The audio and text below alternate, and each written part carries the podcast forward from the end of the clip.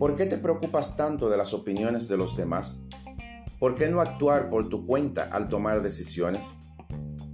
¿Por qué no dejas de seguir lo que los otros dicen que hagas? ¿Por qué no vences tus miedos y dices lo que piensas? ¿Por qué no puedes ser tú mismo? Y sabes, hace tiempo que estás esperando que alguien diga que todo está bien, pero la única persona que puede decirlo eres tú. Y si confías en ti, puedes demostrarle a todos los que tratan de destruirte que eres fuerte, que eres ese tipo de persona que no se rinde ante nada. Pero antes de demostrárselo a los demás, demuéstratelo a ti mismo.